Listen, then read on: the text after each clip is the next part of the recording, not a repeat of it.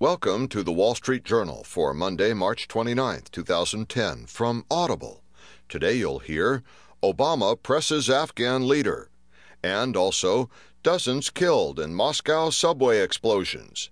In market news, stock rally at mercy of rising rates. Today's Heard on the Street column How long can Bernanke's Fed be the hero? Plus today's editorial in Information Age by L. Gordon Crovitz Google's search result Hong Kong. And from the Journal Report, for Brazil, it's finally tomorrow.